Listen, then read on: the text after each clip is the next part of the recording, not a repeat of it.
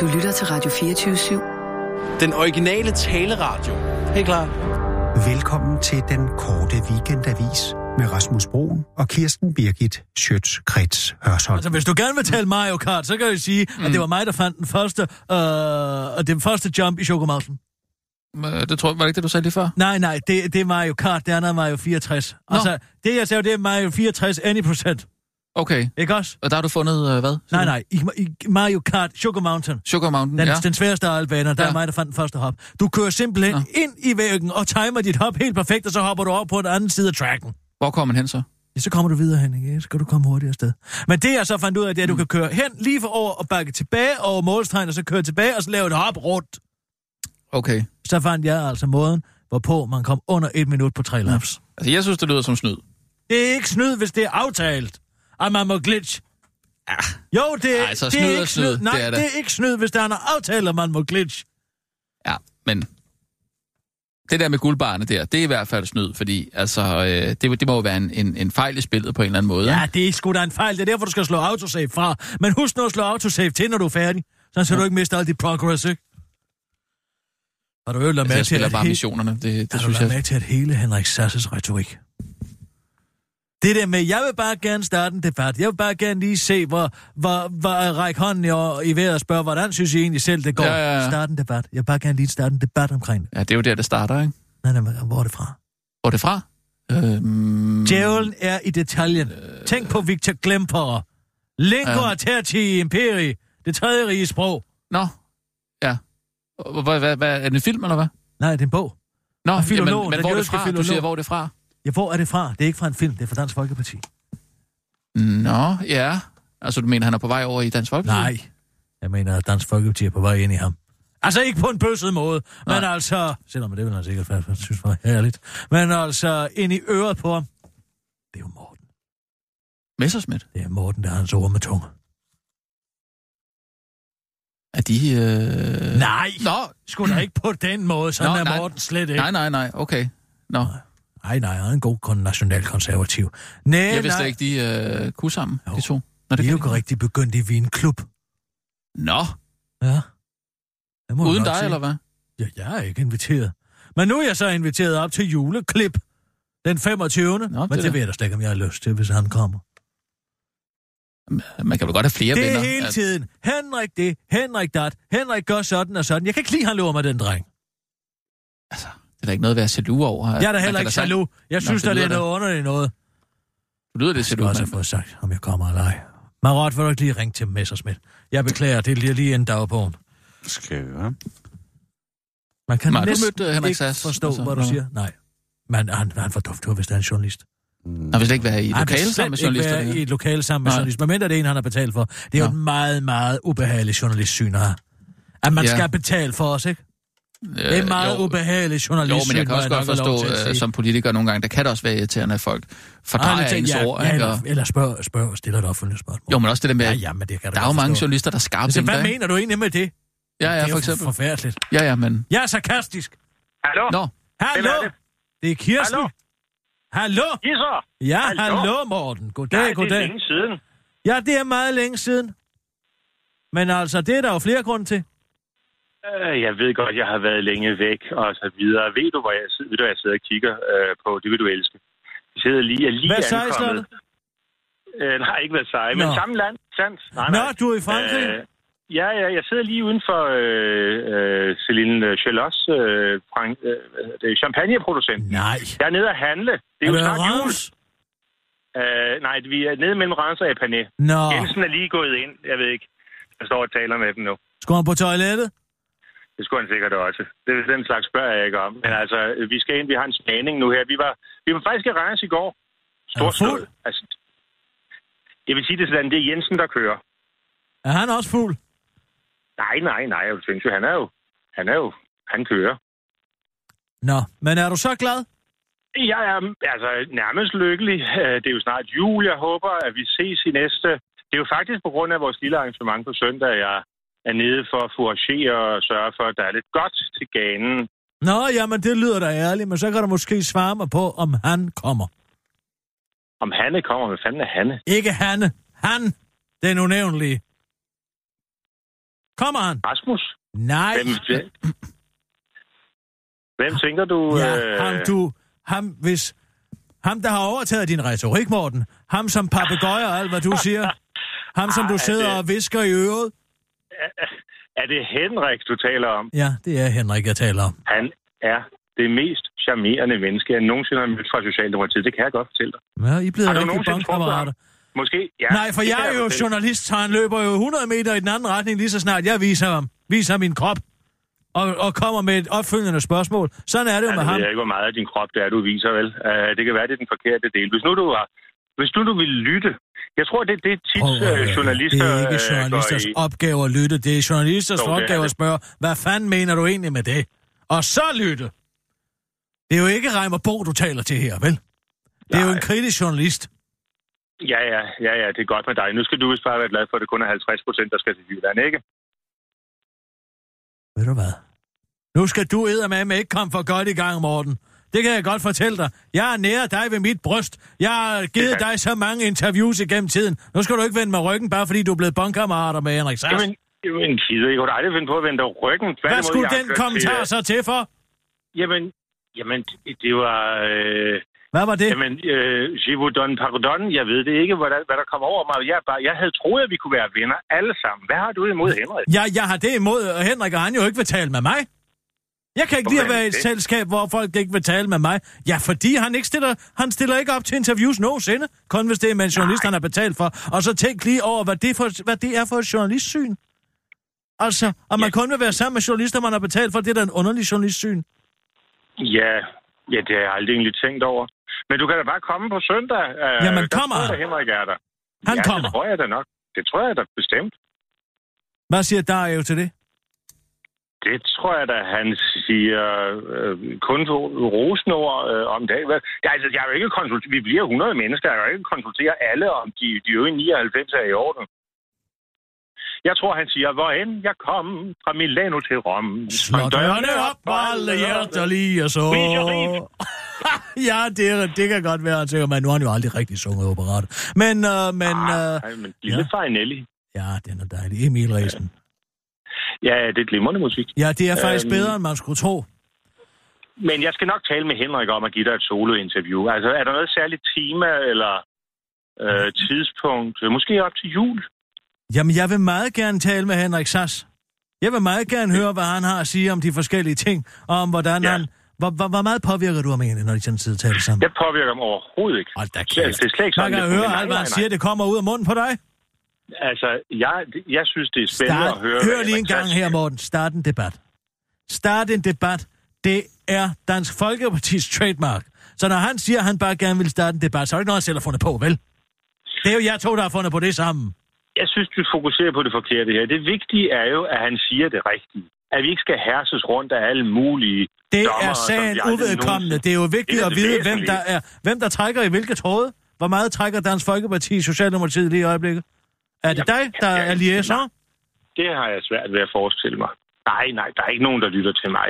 Jeg kører bare rundt hernede mellem Randers og... Du er jo bare en lille champagne for Rashid. Det har været fantastisk, det siger jeg dig. Altså, nu skal du ikke skifte emner. Du kan godt vende tilbage til det emne, jeg stiller dig spørgsmål om nu. Hvem er det, der taler igennem Henrik Sass? Er det dig, eller er det Tulsendal? Det er Henrik Sass Larsen. Det er der slet ingen tvivl om. Hvorfor han så ændrer sin retorik? Det er sådan, man kender en manchuriansk kandidat. Nej, du udvikler dig jo også igennem livet. Når jeg læser nogle af de krigsreportager, du lavede for 20-30 år siden, så er det jo heller ikke det samme sprog, som du benytter i dag. Jeg har altid været den samme, og det bliver jeg ved med at være. Når jeg læser det, du skrev på stiften, så vil jeg bare sige, at din kommentering er blevet noget bedre, og din styring... Kommerreglerne har jo ændret sig. Jeg må jo følge retskrivningen. Det er der ikke noget med mig at gøre, mine overbevisninger. Så du ligger under for sådan en eller anden normativ styring af dit sprog. Det synes jeg er meget, meget afsløret. Normativ styring. Du skal ikke ændre mig. Altså, debatten handler om én ting, og den handler om Henrik Sass. Nå, jamen, så kan du komme og tage en passager med ham over et glas godt champagne. Jeg laver et interview med ham. I kan måske tale om at lave et interview. Jeg kan ikke sidde her. Jeg vil ikke have hans PA. Nej. Man taler om at lave et interview, det er vist også alt, hvad Henrik Sass han gør. Vi taler om en af de mest magtfulde mænd i Socialdemokratiet, der ikke giver interview. Synes du ikke, det er lidt overordnet? Nej, jeg synes, der er noget smukt over det. Der er noget arrogant over det. Det er, hvad det er. Det er det samme. Nej, der er smukhed, jo. Og arrogance er ikke det samme. Nej, arrogance er smukt og smukt, og skønhed er arrogant. Ja, ja, og lille mor. Der er ikke noget mere arrogant end skønhed. Vi bliver ikke enige, kan jeg høre. Det synes jeg længe siden, jeg har hørt fra dig. Og jeg var faktisk bange for, om du var kommet i uføre eller et eller andet. Man hører jo alle mulige rygter ude i byen. Hvad hører du af rygter? Om at du er kommet i, ja, dårligt selskab. Dårligt selskab? Det siger du til mig.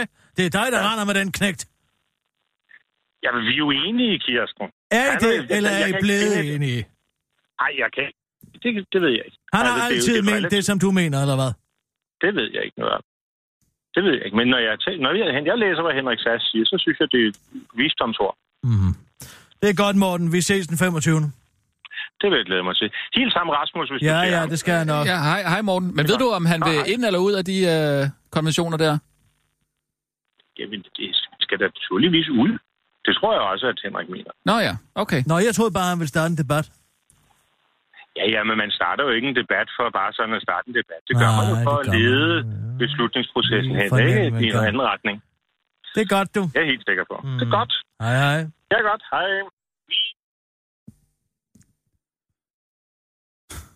Ja, jeg er faktisk i stødet lige nu, så spørgsmålet om vi skal lave den dummy. Har du fået min mail? Du har da ikke sendt nogen mail? Jo, jeg har sendt en mail til dig. Er det ikke sådan, du gerne vil have det? Jo, men... der står, den her Lippert. Ja. Efter Lippert, der står bare efter Lippert. Ja, det er min idé. Hvad mener du med det? Efter Lippert. Efter Lippert. Ja. Efterligner. Nej, efter Lippert. Nå. Jeg forstår det ikke. Men det er jeg er sikker på, at det er en god segment, idé. Ja. Som hedder efter Lippert. En dummy, som hedder efter Lippert. Ja, det er en dummy forhåbentlig, som skal blive til et program. Et element. Et element. Eller et program. Skal det være et program i sig selv? Tænker du, måske det kan starte som et lille element, og så kan det vokse sig stort. Jeg synes ikke, at vi skal gå for meget i dybden med koncepterne. Jeg synes, vi skal prøve det af og se, om det virker. Ja, okay. Hvad går det ud på? Det går ud på at se Lippert. Og så kommenterer vi det undervejs? Nej. Og så laver jeg et interview bagefter Lippert med den person, der lige har været i Lippert. Og laver et ordentligt interview. Et opfølgende interview. Stil det spørgsmål, som Lippert... Ja, et af de utrolig mange spørgsmål, som Lippert burde have stillet. Det forstår jeg ikke. Jo, efter Lippert. Vil det ikke være bedre at lave et element, der hedder efter Pind og Sass? Jamen, de interviewer jo ikke. Nej, men hvis man kan stille opfølgende spørgsmål... Ved du hvad, det der, det kan du skyde en hvid pind efter. Du kommer ikke i kontakt med de to. Nej, men jeg tænkte bare, at det var sådan mere relevant med den her debat, du også lige har haft med Morten, at man så kunne lave et opfølgende interview med Pind og Sass. Jamen, du kommer ikke i kontakt med, du kan ikke komme i kontakt med de to. Nej, okay. Nå, men så vil du lave et opfølgende interview med Søren Lippert. Nej, det er også en god idé. Ikke med Lippert, men vedkommende, der har været i Lippert. Nå! Du hører ikke en skid efter, hvad jeg fortæller dig. Jeg skal bare lige forstå det. Prøv at høre her. Ja. Det var David Træs, der var inde sidst. Ja. Så nu tænker jeg... Fik han skoven under ham? Nej. Selvfølgelig gjorde han da ikke det. Nå. Men hvorfor spørger du overhovedet om det? Jamen havde han ikke en halv time? Jo. Det plejer da at være rigeligt. Det plejer at være rigeligt for Søren Lippert. Det der er grunden og årsagen til, at man laver noget, der hedder efter Lippert. Det er jo for at gøre Lipperts arbejde ordentligt. Det er jo altid nogen, der kommer ind til Lippert for at få total carte blanche til at sige, hvad fanden de vil. Ja, der vil jeg så sige efter Lippert. Okay, jeg synes, du er lidt hård ved Lippert, det må jeg altså sige. Jeg synes, han er en af de bedste, vi har. Nej. Han er en skruebrækker, og han smadrer vores andres muligheder for at få et kritisk interview, når han sidder der og laver sine dumme interviews. Og nu lavede han et interview med David Træs her forleden dag, og det er jo faktisk ikke det værste, han har lavet, fordi David Træs tør han jo godt gå til, fordi han er nobody. Ja. Men altså, lige så snart at det er en vigtig person, så tør han jo ikke snakke med ham. Du tænker på det der Helle Thorning-interview, hvor han spurgte, hvordan det var at bo i London? Ja, men det var jo som en afsluttende kommentar. Det var jo ikke... det var en afsluttende kommentar, der var dybt symptomatisk for hele forløbet. Jens Marop, vil du ikke lige ringe til David Træs? Det kan du tro. Skal vi så ikke optage det? Jo. Optage det bare. Optager du det, så? Men hvad en intro til det her? Eller hvad vil lydbilledet? Det laver vi bagefter. Nå. Så ved vi også, hvor vi skal hen. Det er en meget alternativ måde at lave en dummy på, det må jeg sige. Men lad os da prøve. Så det her starter dommen, eller hvad? Nå.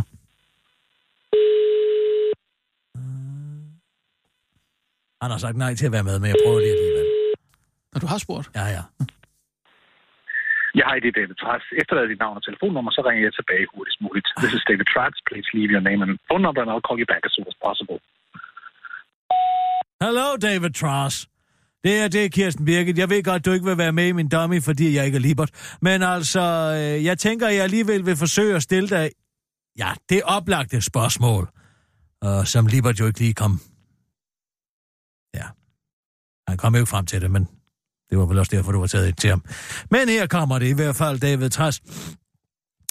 Først var det chefredaktør på Information, der i anklagede Henrik Gade Jensen for at være nazisympatiser og... kalder historien lige efter bogen, gør du. Så pludselig, der lokrummet rigtig brænder 9 år senere, så undskylder du og påstår, at du længere vidste, at historien var løgn. Så sidder du som chefredaktør på nyhedsavisen og sviner Berlingske Tidende til at sige, at ejeren ikke er publicister. Du siger faktisk, de er forudsigelige, og at det er et spørgsmål om tid, før de afgår ved døden. Og så skifter du gå hjælp med job over direkte til Berlingske Tidende, da nyhedsavisen går ved døden.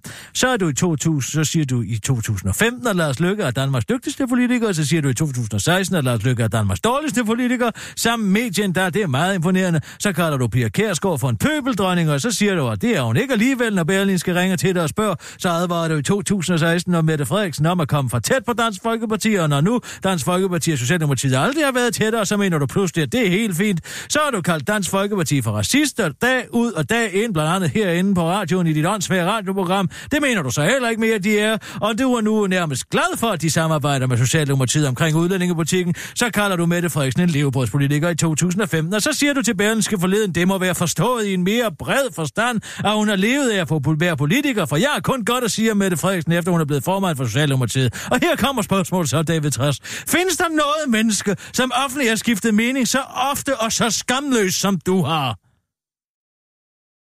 Og det var altså Kirsten Birgit Schøtz-Krids. Hør sammen, der lige lagde en besked, og hvis du har lyst til at svare på det spørgsmål, David Træs, nu herinde, du stiller op til Socialdemokratiet ved næste folketingsvalg, så kan du bare ringe tilbage på 24/7. Og det var altså efter Lippert.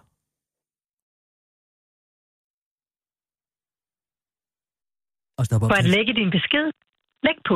Læg på. Gud, den var helt perfekt. Var det ikke et ja-nej-spørgsmål? Jo. Kan man godt det? Ja, hvis det er så delerbiliterende for mennesket at svare ja. Jamen, kan du komme i tanke om en? Jeg tvivler på, at David Træs selv kan komme i tanke om en, der skifter mening så ofte, som man selv gør. Nej, man kan jo bare sige ja. Ja, så vil jeg sige, hvem? Ja, så skal han lige finde på det, ikke? Ja, det er det. Ja. Så vil han sige Lars Hedegaard. Og så vil jeg sige, det er kun på et område. Ja, okay. Kom igen. Jeg vil nok lige slutte af med et HV, men det er jo, ja, det er jo en smagssag. Men det er jo en dummy, så det er jo nu, det skal debatteres, hvis vi skal tage den i opløbet, ikke? Kan man sige. Nå, vi har en dagbog, Jens Marot. Ja. Men vi kan gøre det på et andet tidspunkt, hvis det er. Nå, jeg synes, den gik perfekt. Lad os gå til første element. Jeg siger, okay, men måske vi lige skal... Nej, ved du hvad, jeg er meget godt tilfreds. Ja, men... Det har selvfølgelig været bedre, hvis han havde været med, men det tager han jo ikke. Skal jo ikke lave sit lydbillede i det mindste, eller... Kæmpe stor kujon. Apropos tegnefilm. Jeg elsker tegnefilm. Godt. Jamen, så har du måske set den, der hedder Wreck-It Ralph. Ja, den har jeg set, at det er jo... Fantastisk. Ja, altså, det er jo den her computerspilsfigur. Der... Men altså, David Træs ligner jo ham der, slikkongen. Fuldstændig. De har samme store hoved, vand i hovedet. God. De har haft vand i hovedet begge to. Det er da rigtigt. Altså, den ene har animeret vand i hovedet. David Træs har faktisk haft vand i hovedet. Ja. Nå, jamen altså, det kan du tænke over næste gang, du ser den film. Hvorom alting er, vi har en lille dagbog. Kommer her. Så er det ved at være tid til at stille skarpt på et aktuelt døgn i et aktuelt menneskes liv. Og så tager vi lige en velkommen til Kære Dagbog.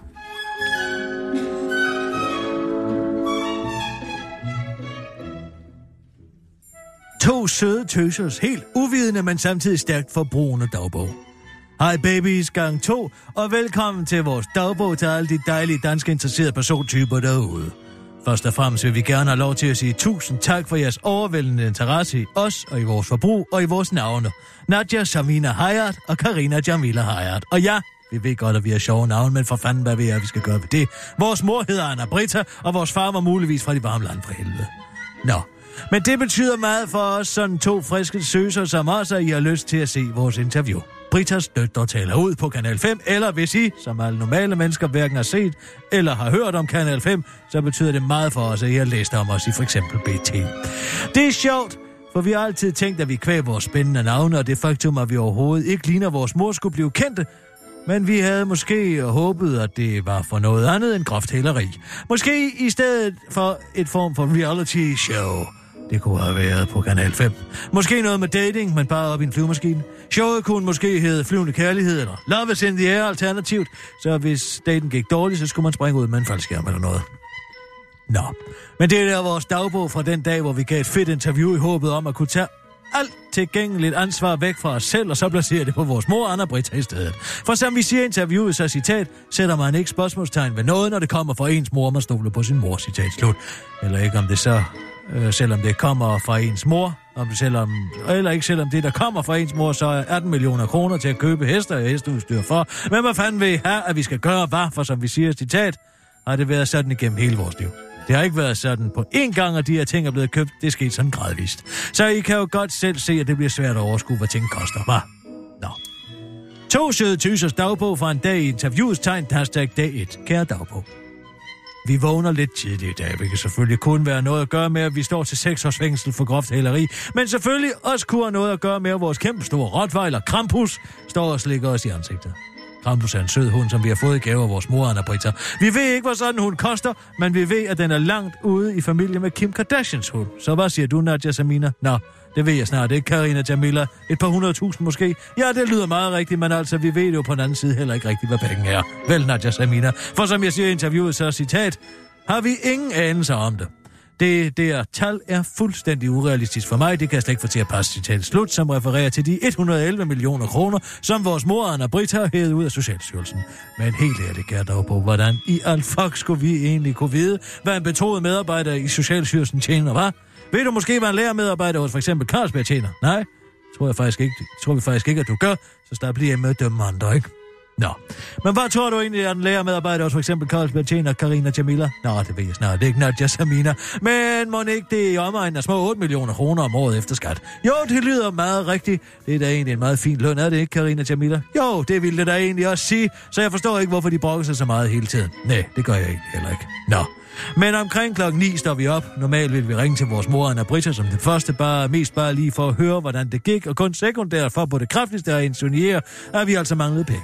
Det er meget sjovt faktisk, for vi har sådan et trick til, når vi besøger vores mor, så tager vi helt vildt grimt tøj på. Med lidenhedstøjet. Og så plejer hun at give os nogle penge til for eksempel en ny jakke. Ikke noget voldsomt, bare lige på 100.000. Og så kan man lidt igen. Men mor er jo i fængsel, så det er lidt svært. I stedet må vi jo stå på egne ben, som man siger. Hvilket selvfølgelig er lidt surt, når nu mors ben var så meget bedre at stå på. Så i stedet kan vi jo glæde os over, at vi kan stå på Kanal 5's ben senere i dag. Nå, men cirka 10:00 finder vi ud af, at vi mangler mælk til den havregrød, som vi har tænkt os at lave til morgenmad. Lidt for at være forberedt, in case vi rent faktisk er i fængsel lidt, fordi vi også prøver at skære ned på vores forbrug. Så 10:00 beslutter vi os for at gå i Mad og Vin for at købe en liter mælk.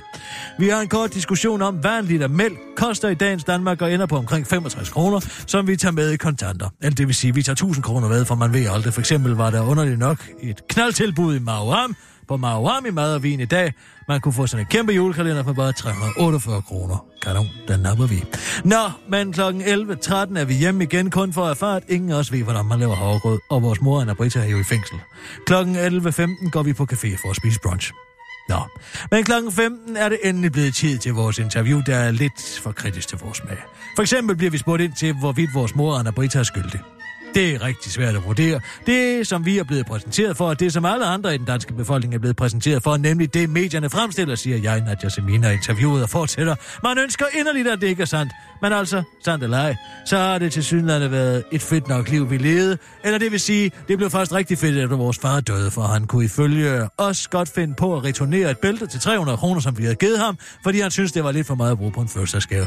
Men da han først var ude af billedet, så stod den altså på tur til Sydafrika med sejltur, elefantridning, safaritur og bungee jump, hvilket vi ikke tænkte så meget over, både fordi det var super fedt, men også fordi vores mor, Anna-Britta, jo kom med en grov forklaring.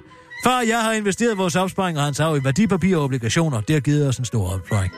Og hvor skulle vi vide noget om værdipapirer og obligationer fra, hva', kære dagbog? Det er jo ligesom ikke noget, man lærer om i folkeren, er det vel? Nej. Det tror vi faktisk ikke, det er. Nå. Men i interviewet bliver jeg, Nadia Samina, konfronteret med, at min hollandske hestevirksomhed, der måske hedder Horses & Fun AS, kort efter stiftelsen fik tilført 18 millioner kroner. Et beløbsstørrelse, som jeg er meget overrasket over at høre, fordi, citat, det lyder sindssygt i mine ører. Det er et meget højt beløb. Jeg har aldrig fået et tal på den måde, så det lyder vildt, siger jeg i interviewet, før jeg trumfer min egen uvidenhed ved at forklare, at jeg, selvom jeg var direktør i Horses & Fun AS, skrev under på regnskaberne, ikke havde nogen indsigt i økonomien. Jeg ved ikke, hvor mange penge jeg har tjent. Jeg har bare sat min underskrift. Det kan virkelig være dumt. Jeg har aldrig været i en situation, hvor jeg skulle undersøge, om der var penge nok, siger jeg i interviewet, hvor jeg også forklarer, at jeg, citat, er ked af, hvis hun har følt sig nødsaget til at svindle for at støtte mine foretagender. Hvis hun har følt, at hun skulle støtte mig, citat slut. Jeg overvejer ikke engang et sekund, og jeg selvfølgelig bare kunne lade være med at sige, hej mor, nu skal du høre, jeg vil leve af heste, fordi heste er min drøm. Og så bare for eksempel være blevet for eksempel socialpædagogisk til, i stedet de tjener der også sådan, okay, gør de ikke? Spørger jeg min søster Karina Jamila, hvortil min søster Karina Jamila svarer, har du fået 18 millioner kroner af vores mor, Anna-Britta, din klam konti, jeg har kun fået en halv million til en ny bil. Er du klar over, hvor lidt bil man kan få for en halv million kroner, din integrante så? Citat slut. Nå. Men klokken omkring 18.45 bryder vi kontakten for evigt, hvilket jeg vælger at fejre ved at bestille noget sushi med livret. Jeg kommer hjem med 2.000 kroner, hvilket jeg vælger at fejre ved at se mig selv blive interviewet på Kanal 5. Vi har den store tv-pakke plus abonnement på alle streamingtjenester, hvilket også er de mere obskure, for eksempel Hestenet Live, så det er ikke noget problem. Jeg tjekker også lige kommentarsporet på Facebook. Det er sådan lidt ubehagelig læsning, vil jeg se. For eksempel en, der skriver, de er fuld af løgn, bare ind og brumme og aflevere alle jeres dyre hester og biler og smykker tilbage. Rasende smile. Tænk, hvor mange hårdt tiltrængte mennesker, der kunne have fået glæde af de mange penge, som de to små skyldige piger ikke kendte noget til. Knytnæve emoji. Rasende smile. Skam jer, tager jeg straf. Det går selvfølgelig lidt ondt. Men ikke sådan helt vildt, fordi vedkommende ved at sætte de to i anførselstegn betvivler det faktum, at vi er to, i stedet for at betvivle det faktum, at vi er skyldige. Så på den måde har vores charmeoffensiv på Kanal 5 vel virket. Nå, men omkring kl. 21 tænker jeg lidt på min mor, Anna-Britta, og på, hvordan det måtte gå med hende i fængslet, og ikke mindst, hvordan det måtte gå med det trampolinland for zebra, som hun har været med til at starte i Sydafrika.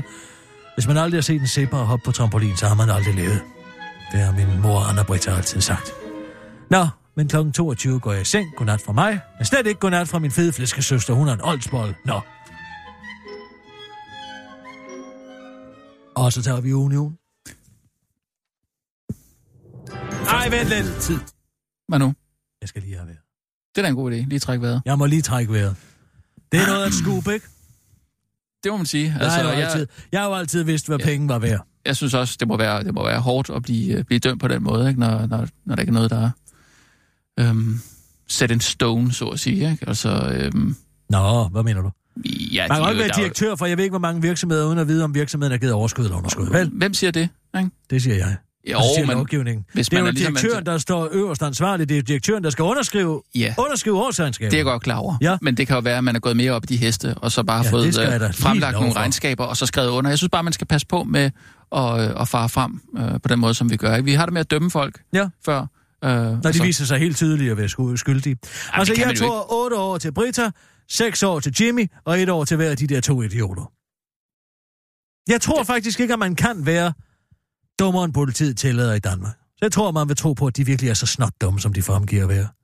Du tror, man vil tro på dem, og så vil de kun få 1 år, eller hvad? I deres uvidenhed. Alle andre kan jo også slippe, ikke? Jamen, der er jo altså, også de facto straffrihed i den finansverden, for eksempel. Så hvis de kan slippe for straf, hvorfor kan de der to idioter fra Vestegn så heller ikke? Er det ulovligt at lukke øjnene, kan man så spørge, ikke? Ja, det er det faktisk. Ja, men er det? Ja, altså, det er det. Jo, det er jeg godt med, altså, det er med på. Men, du spørger man retorisk, om det er ulovligt? Ja, det er det. Ja. Det er meget ulovligt. Ja, men hvis man nu ikke er klar over, at pengene kommer fra, man ikke vil spørge for meget ind til... Du vil ikke lige spørge, hvad mor, nu har vi levet på en sten i, jeg ved ikke hvor mange år, hvorfor køber du diamanter og guld for 375.000 kroner? Nej, men så har hun jo fortalt, at de har fået en stor arv. Deres far var lærermedarbejder på Carlsberg. Ja, men... Hvad tror de sådan en tjener? Værdipapirer, ikke? Hvad er det for nogle værdipapirer? Jamen, det der... Har lærermedarbejderen fra Carlsberg fået lov til at købe aktieoptioner i Carlsberg, de udvidede mod øst? Nej, det tror jeg ikke. Han købte Apple-aktier i 1992? Nå, det tror jeg faktisk ikke. Ole Hayat har... Hvis man ikke går op i den slags der, man mere fokuserer på sit arbejde med nogle heste, så kan det jo godt være, at det ikke... Arbejde? Ja. Hvad er det for et arbejde? Køber salg af forskellige heste, hvad ved jeg? Ja, hun rider på dem, ikke? Jo, hun rider på dem, ja. Den anden er jo bare... Ja, den ene er jo dummere end den anden. Det kan man sige. De har da mindst sat sort tøj på, men hvis jeg var dem, så ville jeg fyre deres advokater, for de siger selv, at de er blevet opfordret til at lave det elendige interview. Ja, det er nok det, jeg undrer mig mest over. Det er, hvorfor lige Kanal 5? Hvorfor ikke... Det er fordi, det er det, jeg kender. De altså, aldrig hørt om andre tv. Hvorfor ikke Klima? De er fra Hvidovre. De ser kun Kanal 4 og 5. Det er det eneste, der er. De har slet ikke hørt om DR1. Tror du ikke? De har slet ikke hørt om DR2, og de har da slet ikke hørt om DRK. Nej. Det kan da være helt... Du vil kunne stille Adrian Hughes ude på Hvidovre Hovedgade, og der er ikke nogen, der vil genkende ham. Nej, det tror jeg fandme ikke. Det kan jeg love dig for. Ingen vil kunne genkende den mand. Tag Bjørn Nørgaard. Bum! Sæt ham lige dernede foran. Folk vil bare sige, nå, der går endnu en med Harsgaard. Der ikke vil være nogen, der vil kunne genkende ham. Tag Fussi. Jo. Tag Per Nørgaard. Sæt ham derud. Ingen, der ved, hvem han er. Men tag Dennis Jørgensen. Ham ved de alle sammen, hvem er. Gør de det? Ja. Det ved folk fra Vestegnen. De læser meget af ham. Okay, jeg kan ligesom ikke lige... Det er deres niveau. Sidste time er den sværeste bog, de har læst. Det kan du være helt sikker på. Men der er vel ikke billeder af Dennis Jørgensen i den, tænker jeg? Jo, bagi. Nå, sådan det er altså forfatterbilledet. Smudsomslaget der, der er selvfølgelig. Hvordan ser Dennis Jørgensen ud? Skaldet. Tror du det? Jamen, jeg ved jo, hvordan han ser ud. Nå, jeg vil skyde på langt sort hår. Nej, han er en skaldet mand. Nej, helt... Dennis Jørgensen er en skaldet mand, ja, jeg siger bare, og han er hvad jeg vil tro. 52. Ej. Jo. Ej, han er en skaldet 52. 86. Nej. Dennis Jørgensen er en skaldet 52-årig mand. Og så er han kommet tidlig gang. Jeg har bare altid forestillet mig, at han har sådan noget langt sort hår, en hestehale. Jeg må lige sige en anden ting. Ja. Jeg er jo meget på Twitter. Er du på Twitter? Nej, det er jeg ikke. Okay. Nå, men altså, Maria Rørbye Rønn har tweetet. Okay. Derindefra. Ja. Jeg er lidt smålig i dag. Ja, jamen, du er flyvende ellers. Du er godt humør. Det er jo næsten altid. Ja, næsten altid godt humør. Men hun har sgu ind og se Pinscher dirigere Beethovens 6. og hans elendige cellokoncert, og så... kender ham ikke. Nej, han er kompositionslærer på Juilliard. Og så, hvad var det nu? De dødes ø. De dødes ø, og ret meget enough. Ja, hvorom alting er. Ja. Det tager Maria Rørbye Rønn et billede af ud af vinduet. Verdens bedste arbejdsplads, skal ind og høre koncert lige om lidt, og et billede af billetten. Mm. Og så kigger jeg på den billet. Ja. Hvad tror du, hun har betalt for den billet? Ja, 400, 450, 300. Ja, 350, 450. Det er på første balkon. Det er altså på første balkon. Altså... 650. Jeg tror, du er oppe i egneren af 750 kroner. Er den deroppe? Den er deroppe på første balkon. Ja, okay. Men Marie Rørbye Rønn har selvfølgelig fået den gratis. Nå, fedt for hende. Det er sådan i Danmarks Radio. Ja. Og det har det været, da jeg var derude, og sådan har det altid været. At man altid betalte internt i Danmarks Radio for ydelser, ligesom man altid skal betale licens, når man arbejder i Danmark. Hvorfor ikke? Du ved godt, at medarbejderne på B2, de skal betale deres egen billetter. De arbejder med det fagstof. De skal betale billetter, de kan få tilbudt medarbejderbilletter allernådigst, hvis der ikke er udsolgt. Men at få en gratis billet, når man tjener 300.000 kroner om året, minus bonus, eller om måneden, minus bonus, 3,6 millioner kroner om året. Okay. Hvor jeg vil godt, det kunne godt tænke mig at ringe til Inger Bakker og høre, hvad hun siger om det, etikchefen derude. Ja. Marot, ring lige ud til DR-byen. 70 20 20 20 20. Hvad er det? Er det Falk eller DR? 70, 20, 70, nej, 70, Falk, det er 70, 11, 12, 13, eller hvordan? Nej, det er Alka. 70, 12, 14, 16. Hvad er det? 70, 20, 20, 20? 70, nej. 20, 30, 40? Det er da sådan, det er. 70, 30, 70, 20, 30, 40, det er det, jeg ikke? 70, 30, 40, 50? 35, måske du kan 20, 30, 40. Ah, det er recessionen. Ja. Jeg har også et nummer på hende, jeg kan prøve her. Rider du meget langsomt i Red Dead Redemption egentlig, når du spiller det, Jens Marot? Så meget langsom en? Jeg går kun. Okay. Og går i bad. Ja. Hver sin lyst. Nå, jo, man også. Går også gå en tur i naturen. Ved du, at man kan voldtage egentlig? Altså ikke... Nej, det mere... Det er en debat, der jeg har set, der kører derude, ikke? At der er mange, der snakker om, at kan man egentlig voldtage? Sådan, fordi hvis man kan, så vil det ikke være... Læg en besked efter tonen. Jamen, er det direkte ting, og fakt, du ringer nu? Jamen, jeg sagde, at du skulle ikke ringe til direkte til Inger Bakker. Du skal ringe til receptionen, Jens Marot. Jeg vil stille videre direkte, til Inger Bakker. De skal ikke kunne se, at det er mig. De skal tro, det er receptionen, der ringer. Og de har en gæst. Jamen, du kan da sagtens voldtage. Kan man det? Ja. No. Ja. I går lykkedes det mig med det, der jeg skød alle 4 benerne hest. Okay. Hvilket formål? Nå, har du nogensinde set sådan en hest lige pludselig ikke har nogen ben? Nej, det har jeg nemlig heller ikke. Men det kan man jo også derinde. Det er jo fantastisk. Ja. Det er jo altså simpelthen fantastisk at gøre. Altså slugs i en pump-action shotgun, og så ellers bare lige det der en på hver ben. Bum, så velkommen til DR. Men ved du, hvordan man voldtager? Tast 1 for programservice. Sagde du ikke, man godt kunne voldtage? Det kan man da helt sikkert. Tast 3 for engelsk. Du ved det ikke. Du ved det ikke med sikkerhed. For omstillingen direkte. Tast 9. Foretager du ikke hvad? Jeg ved ikke, om du kan voldtage nogen. Det tror jeg da ikke. Nej, det tror jeg heller ikke, men jeg har bare hørt noget om, at man hvorfor måske... er du så interesseret i det? Det er der heller ikke. Det er omstillingen. Ja, goddag. Du taler med Kirsten Birgit Schøtz-Krids. Hørsholm træffer jeg Inger Bakker, etikchef. Et øjeblik. Tak. De har også summetone, det her. Nej, men det er jo... Det er altså... Læg en besked efter tonen. En ting er, hvor man kan forvente, at politikerne de ikke vil tale med mig. Men Inger Bakker, du er trods alt ansat i DR som etikchef.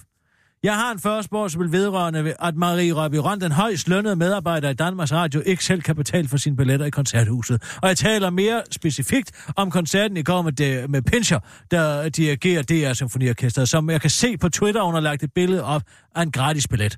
Hun tjener 300.000 kroner om året. Du ved lige så vel som jeg, for vi har været i Danmarks Radio på samme tid, at i Danmarks Radio har der indtil for få år siden åbenbart været en kultur, hvor man altid betalte for sine egne ydelser i DR, så der ikke kunne være mistanke om svindel. Hvordan kan det så gå an, at generaldirektøren for fanden ikke engang selv kan betale for sine billetter, når hun skal i koncerthuset? Kan du forklare mig det? Du kan ringe tilbage på 2024-724-7. Det var Kirsten Birgit Schøtz-Krids og sådan. Altså, jeg er en omvendt Henrik Sass. Er du klar over det? Hvordan? Jeg vil tale med alle, men ingen vil tale med mig. Nå. Jeg synes ikke, det er sjovt. Nej, men det var bare godt set. Ikke? Ring til Benny Engelbrecht. Hvad er han med det, jeg gør? Ja. Han lovede mig, at han kunne føre mig ind bag kulisserne. Nå, men han ikke vendt tilbage? Nej. Det var da mærkeligt. Det lovede han da. Folk flygter fra mig. Sagde han ikke, han ville komme med en lang liste? Ja. Det skal jeg da lige love for, han ikke har gjort. Men der findes jo ikke en voldtag-knap. Altså, så... Nej. Altså, du kan jo godt ruske i folk. Du kan ruske hårdt i folk. Og du kan slå folk, men efter noget tid, så dør det jo. Det er det, der er problemet. Ja, bind dem fast og smid mod floden. Men det er jo ikke en voldtægt. Det er okay. Jamen, hvis du specifikt vil voldtage nogen, så kan jeg ikke hjælpe dig. Jamen, der må der være nogen, man kan, altså som en del af spillet, kan voldtage. Sikkert nok. Altså, jeg er ikke kommet igennem hele storylinen endnu. Nej, okay. Så du ved ikke, om voldtægt indgår. Indtale din besked efter 2. Jeg heller ikke tager telefonen. Altså, hvad fanden ligner det? Hvorfor er alle mennesker gået i flyverskjul? Benny Engelbrecht, du og jeg havde en klokkeklar aftale. Nu skal du ikke komme og se ud, som om man ikke kan stole på en socialdemokrat. Jeg kan ikke få fat på nogen som helst fra dit parti, og du lovede, at jeg kunne få lov til at tale med nogle socialdemokrater. Jeg kunne godt tænke mig at tale med Henrik Sass, for eksempel. Kan du arrangere det? Det var Kirsten Birgit Schøtz-Krids Hørsholm. Farvel. Jeg ved ikke, hvor du kan voldtage nogen i det spil. Men på et tidspunkt skulle jeg skaffe et lig af vejen for en prostitueret. Men man kan jo ikke voldtage hende overhovedet. Jamen, hvorfor skulle du da også gøre det? Så har du da ikke været til nogen. Jamen, som en tjenesteydelse. Jamen, så må du da spørge hende. Jamen, det gjorde jeg jo også. Og hvad sagde hun så? Jamen, det var jo slet ikke muligt, at jeg kom til at slå hende ihjel. Jamen, jeg kan ikke hjælpe dig, kammerat. Jamen... Så er det da mærkeligt, at det er noget, man snakker om ud fra det. Er det grund til, at du har lyst til at råbe rundt i den vilde vesten, er, at der er nogle meget, meget lempelige voldtægtslovgivning? Nej, det er en form for research, jeg laver. Mm. Fordi jeg har hørt, at... Hvad sagde du? Nå, der kan ikke regne mig på uden det, hva'? Du kunne ikke lige huske, hvordan du skulle komme fra A til B. Marot, vi tager lige en ugen i ugen her. Ja, der er lige nogen fra Folketinget, der ringer. Skal jeg prøve at ringe tilbage? Det er da Benny for fanden. Nå, endda tænkt mere. Skide godt, Benny! Jeg prøver. Altså nu? Nå.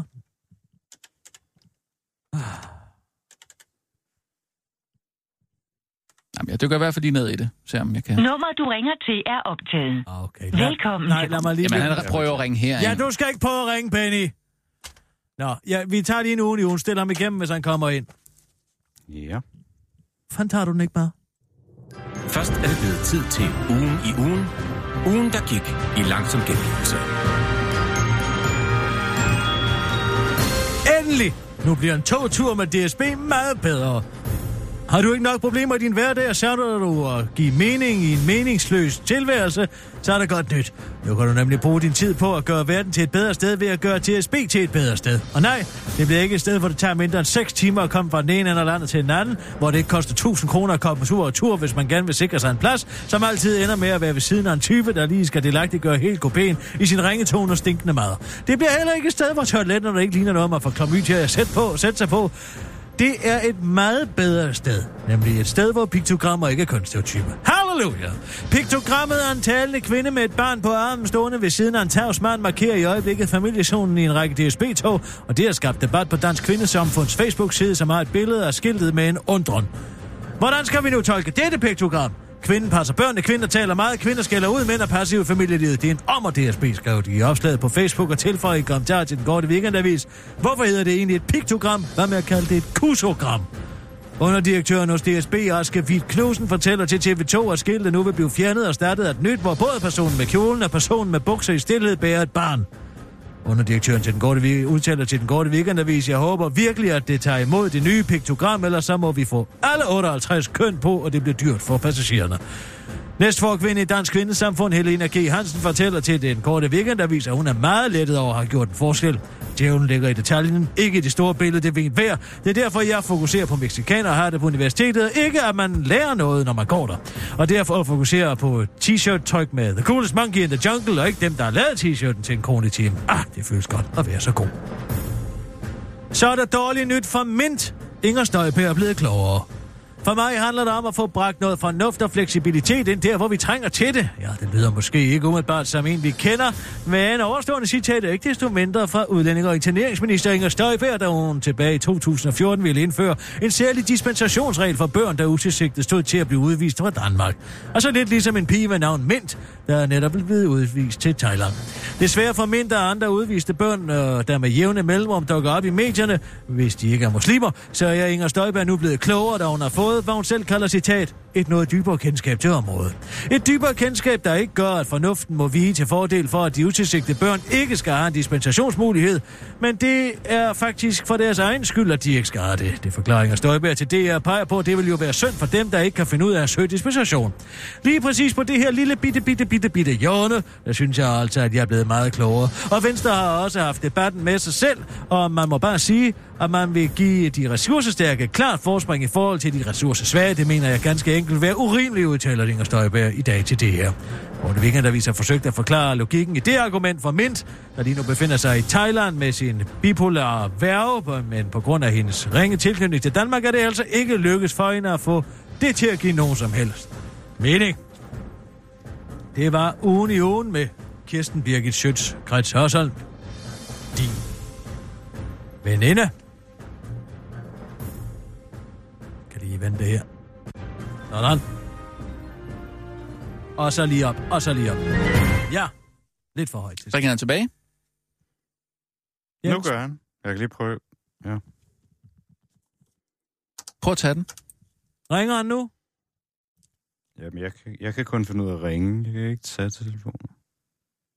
Han prøver at komme i kontakt med dig. Det er jo rigtig godt. Ja, det er da positivt. Ja. Hvorfor kan du ikke finde ud af at tage telefonen? Har du prøvet at løfte røret? Nej, du skal løfte simpelthen. Prøv at løfte op i røret. Nej. Ja, okay. Jamen, nu ringer du igen. Det er Christian. Det er Kirsten Birgit Schøtz-Krids Hørsholm. Hvem er Christian? Christian har vi af massen miljøordfører for Socialdemokratiet. Det var en fantastisk fornøjelse. Nå ja, goddag, men det er jo egentlig Benny Engelbrecht, jeg skulle tale med. Det er da ked at høre. Det har du altså ikke lykkes med. Nå, har I haft samme telefonnummer? Jeg skal ikke kunne sige, jeg tror, jeg har oplevet det tidligere, men nej, de har været sit telefonnummer. Jamen, jeg har hørt om det her. Der er nogen, der, når de skal oplyse telefonnummer, oplyser en anden persons telefonnummer for... Ja, det er det, han har gjort ved dig? Ja, jeg ved det ikke. Du må have fat i din producer. Du har vel Rasmus der? Men altså, jeg har talt med Benny Engelbrecht tidligere på det her nummer. Kan det være rigtigt? Nej, det tvivler jeg meget stærkt på. Jeg har i hvert fald taget min telefon uden min viden, og det vil ikke ligne ham. Han er en hederlig sundhed. Ja, det... Ja. Hvad går du altså tumler med? Jamen, jeg er miljøordfører, så jeg arbejder med luftforurening og sprøjtegifte i grundvand og... Hvad har vi alt? Gør du det? Ja, det er jo det, jeg er sat til at kæmpe for som grøn ordfører, ikke? Jo. Hvordan går det med det, synes du? Jamen, med den nuværende regering, så går det lidt træt, men som politiker, så er man jo vant til at gå fra nederlag til nederlag og bevare optimismen. Ja, det er jo det, som Albert Einstein sagde. Hvis man gør det samme om og om igen og forventer et andet resultat, så er man syg i hovedet. Jeg forsøgte faktisk at citere Churchill her, men jeg ved ikke, om du måske ikke helt har styr på dine politiske historiske citater. Hvad siger du? Det kan også arbejde og tage fejl. Det var det ikke Churchill, der sagde det med at gå fra nederlag til nederlag. Jamen altså, jeg citerer Albert Einstein, der sagde, at hvis man gør det samme og samme om igen og forventer et nyt resultat, så er man syg i hovedet. Det er definitionen på sindssyge. Det er korrekt. Jeg synes ikke, jeg gør det samme og det samme. Det er regeringen, der gør det samme og det samme. Nå, det er bare dem, der er syge hovedet, så ja, det må man forstå. Præcis. Kan du komme i kontakt med Henrik Sass? Altså, tager en telefon, når du ringer? Gruppeformanden, ham har jeg en glimrende kontakt til jer. Nå, jamen altså, kan du skaffe mig et interview med ham? Nej, det ligger vist lidt over min lønramme, men der tror jeg, I skal have fat i vores dygtige pressefolk. Ja, men ved du hvad? Jeg tror, de dygtige pressefolk, de satte i verden for, at man ikke skal kunne komme i kontakt med Henrik Sass. Det tror jeg ikke. Er du sikker på, at du har... Altså, du har ikke helt styr på telefonnummerne. Det kan være, du har ringet forkert. Nu skal jeg sige den ting. Det ligger i hele Henrik Sass' raison d'être. Han udtaler vanvittige ting, og så derefter løber han ind bag sin skærm, hvor han ikke tør udtale sig om noget som helst, fordi han har fået sin egen taletid blandt andet TV2. Og ellers så spørger han Reimer Bo, en journalist, han har betalt for. Er det i øvrigt et journalistsyn, som du gerne og i Socialdemokratiet gerne vil støtte? At en journalist, den bør man kun tale ved, hvis man selv har betalt for dem? Jamen, Kisser, du er jo ikke opdateret. Har du ikke læst Weekendavisen i dag? Det er Kirsten Birgit. Der er jo en fremragende artikel med Henrik Sass i Weekendavisen i dag, hvor han, synes jeg, virkelig meget eloquent fremlægger. Siger, det bare var en debat, han ville starte, og det var bare... Han svarer jo ikke på en skid. Han siger jo ikke, om man vil ud eller ind af de konventioner. Jo, det siger han faktisk meget, meget klart. Nej, det gør han ikke. Han siger, at han vil starte en debat. Det er den samme måde at sige på, at man gerne vil ud. Nej, det er ikke korrekt. Jo, det er altså ikke færdigt. Altså, har du været to sekunder i dansk politik? Når man starter en debat, så stikker man fingrene i jorden, og så siger man, hvad siger folk til det? Og så finder man ud af, om det måske kunne være sin anden politik. Det var præcis det samme, han gjorde til 1. maj, da han sagde, at nu vil han gerne have nogle flygtninge, lejre i nærområdet, ikke? Der sagde han det også. Og så et halvt år senere, så var det socialdemokratisk politik. Du skal læse din dygtige kollega Hans Mortensens artikel i Weekendavisen i dag, hvor han meget præcist siger, hvilke udfordringer der er med de internationale konventioner. Ja, det er der er det eksempel fra Østrig. Og jeg er da enig, men han kan sgu da sige, om han vil ind eller ud. Nå. Ja, man siger jo helt klart, at vi ikke skal ud, men at der er nogle ting, vi skal diskutere indholdet af. Ja, det synes jeg er meget, meget præcist. Indholdet af. Det er det samme. Enten så er man med, eller så er man ikke med. Kan du høre det godt? Ja, tak. God weekend. Ja, hej. Super sød fyr. Det der er jo, du ikke lige får bygget. Hej, Adam. Hold nu kæft, mand. Hvad siger du? Jeg siger, det stinker af deodorant ude på gangen her. Jens Marot, han går kun i bad i virtuelle verdener. Nå. Hvordan går I har det? Vi har det faktisk godt, eller det går faktisk meget godt. Vi har talt lidt om i dag, at vi gerne vil have gang i en drillenæsselej igen i år. Ja. Og der kunne det jo være interessant at vide, om du har lyst til at være med. Hvem skal der drilles for? Hør du lige en gang. Ja. Der er et dogme i år. Der i enhver drillenæsselej, der skal der indgå pebernødder. Eller én pebernød. En pebernød. En eller flere pebernødder. Pebernød på hjerten. Hvad siger du? En pebernød på hjerten. En prinsesse på hjerten. Prinsesse på pebernøden. Jeg ved ikke, hvor jeg fik den association. Jeg har fået en hjerneblødning eller andet. Hvad? Prøv lige at smile en gang. Må jeg lige se, om der er gået Mimi Jacobsen i den? Nej. Det er bare en dårlig formulat. Men kunne du tænke dig at være med? Fordi så, altså lige nu er Kirsten... Jeg er med på. Jeg ved ikke, om man skal være med. Jeg er også frisk, hvis vi kan holde drillerierne lidt nede den her gang. Og så hvis pebernød indgår. Og Jens Marotte, jeg ved ikke, om du kommer til at være her i december måned? Jo. Vil du være med i en drillenæsselej? Eller også er der Arby. Jeg ved det. Altså skal man være et lige antal, eller hvordan er det nu? Nej, det kunne jeg være drillenøs. Det er jo ikke vist. Kunne jeg være drillenøs for ja? Altså, jeg mener, kunne jeg være drillenøs for 3? Det har vi ikke tre, nogen... Altså, to. Normalt så... Jesper Roth. Ja, det kunne jeg ikke, det skulle. Så Allan, skal vi jo lave lidt om det. Jamen, jeg vil da bare sige, at jeg går sådan og hygger mig, ikke? Mm-hmm. I tiden det er altså. Dejligt, det er jeg glad for. Har lige købt nogle billetter, ikke? Til nogle koncerter sådan...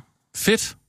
Hvad skal du se? I juni næste år. Og der er god tid. Bare sådan to store, spændende favorit. Har du fået billetter til dem? Til hvad? Er det slotskoncerterne? Jeg har billetter. Er det slotskoncerterne med Sir Cliff? Jeg har billetter til Sir Cliff! Til Gram og til Valdemar Slot. Nej, nu bliver der også ikke bedre. 21. og 22. juni, jeg ser det bare. Har du fået to billetter, Allan? Ja, to til hver. Ej, hvor er det fantastisk. Tillykke. Du har ikke købt nogen til mig, vel? Nej. Godt. Ej, Allan, ved du hvad? Jeg ved lige præcis, hvordan vi kommer derover. Jeg har købt en gammel... Har du også købt billetter? Nej. Nå. Altså, fordi jeg har en til mig selv, og så har jeg sat den anden til salg. Det forstår jeg slet ikke. Hvorfor? Hvorfor har du sat den anden til salg? Ja, det kan du lige tænke lidt over. Men Rasmus... Jamen, jeg vil ikke med, Allan. Nej. Hvad er det? Fordi du ikke må komme ind og se Napoli. Jeg håber ikke er fint nok til Napoli. Det er to forskellige ting at være ind og se Napoli og være ind og se... Hvordan tror du kan tage mig med på klæftur? Og så kan du ikke tage med ind på Napoli, fordi der jo er med. Du skal jeg sige dig en ting. Det er en ting er at sidde i Jyske Bankboksen, og en anden ting er at sidde i Det Kongelige Teater. Sådan er det. Hvad har du gjort med den billet? Sælg mig den billet. Nej. Jamen, så må du gå ind på Den Blå Avis.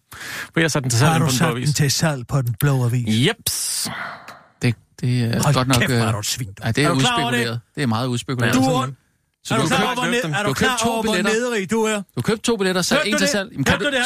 Så går der ind på Den Blå Avis. Hørte du det, han sagde? Hvad? Hørte du det, han sagde? Jeg har sat den til salg på Den Blå Avis. Jeg har aldrig oplevet noget lignende. Nej. Jeg har aldrig oplevet noget så ondskabfuldt i hele mit liv. Hold kæft, var du nederig, du.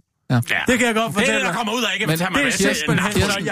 Jeg er aldrig blevet pisset på sådan. Gå ind på Den Blå Avis og kontakt Allan der. Og så køb billetten. Gud vil jeg da ej, han kan da give den til mig. Du kan gå ud, der er den der stationære computer, der står herude, som alle kan bruge. Så kan du gå ud på Den Blå Avis derude, og så kan du købe dem derude. Hvad siger du til det? Okay, så går jeg ud og gør det. Så får du mig de, så giver du mig de billetter. Det kan jeg fandme love dig for. Du kan bare købe dem. Altså, husk at flyde dem op, siger jeg bare. Telefonen ringer lige. Hvad er det? Det er min telefon, der ringer. Er det din telefon? Jeg vil ikke. Skal jeg tage den? Det er et nummer, jeg ikke kender. Kan du lade være med det? Er du nysgerrig?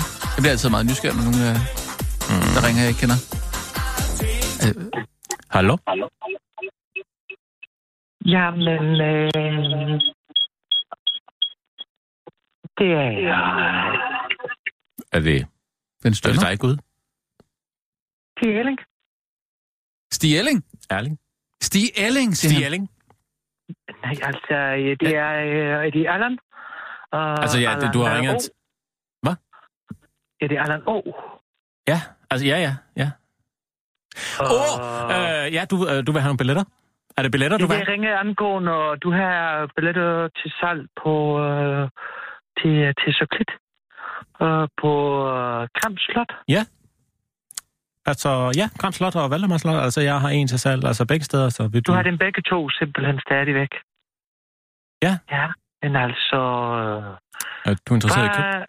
Ja, det er jeg faktisk interesseret i. Og, kan du sige noget om, hvor de er henne? Altså, i salen? Jamen, det er helt foran. Altså, i salen, det er jo... Det er på første række, eller hvad? Det er sideplads, eller det er ikke en sal. Altså, det er ude, åben mere. Eller det er jo... Det er åben mere? Ja. Ja, men det er sideplads, eller det er... Ja. Man kan have piknik og... Jamen, du kan tage med, hvad du har lyst til. Altså, det kunne du faktisk være meget fedt, hvis du vil sørge for en lille snack, ikke? Altså, man kan jo have snacks med og sidde og spise. Kan man have snack med til... Har du noget med majs med? Hvis du har noget med majs med, så vil jeg gerne have det med. Jeg vil gerne købe de billetter der. Nå, hvor dejligt. Faktisk kan vi sige... kan jeg betale lidt bøger? I bøger? Ja, fordi jeg har skrevet en god bog. Ja? Hvis jeg kan, så kan du få 10 af dem, eller sådan et eller andet. Jeg får dem jo billige. Så kan du sælge dem videre. 10.000? Anna i krigheden. Krig? Og han laver om en sønderjysk pige, som har en rigtig søn. Tager i krig i Første Verdenskrig, altså det er jo nu her, ikke? Når 1918 og alt det her, ikke? Og så giver hun syfilis til dem alle sammen, at det hun bruger sin... Er det fantasy? sige... Jamen, jeg ved ikke. Altså, Rasmus, spørg lige, om det er noget fantasy. Der er en, der har ringet til mig. Han vil give mig nogle bøger for de billetter. Jeg er lidt i tvivl, om jeg skal sige ja til det. Det lyder som noget fantasy. Er det noget fantasy? Det er Anna i krig. Krig? Altså, det handler om, at hun giver syfilis til tyske studerende. Dem er sexy. Det kan jeg godt lide. Slå til. Det eller slå til. Ved du hvad, min ven her siger, at jeg skal slå til, så det... Jamen, det der var en aftale. Jamen, jeg siger tak. Lad os mødes i Østerparken måske. Klart.